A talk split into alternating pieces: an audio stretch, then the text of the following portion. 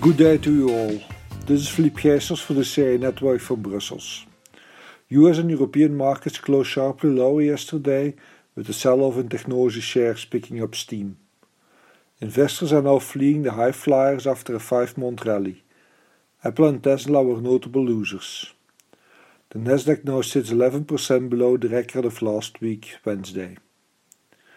The fact that the U S and China relationship is back in focus after President Donald Trump said he plans to end America's reliance on the country certainly did not help sentiment. The U S president also threatened to punish American companies that create jobs overseas and to prevent those who do business in China from winning federal contracts. In other markets, oil dropped, while the U S treasuries, traditionally a safe haven, rose with the U S dollar. For the remainder of the week, the focus will be on the E C B meeting on Thursday. Have a nice day.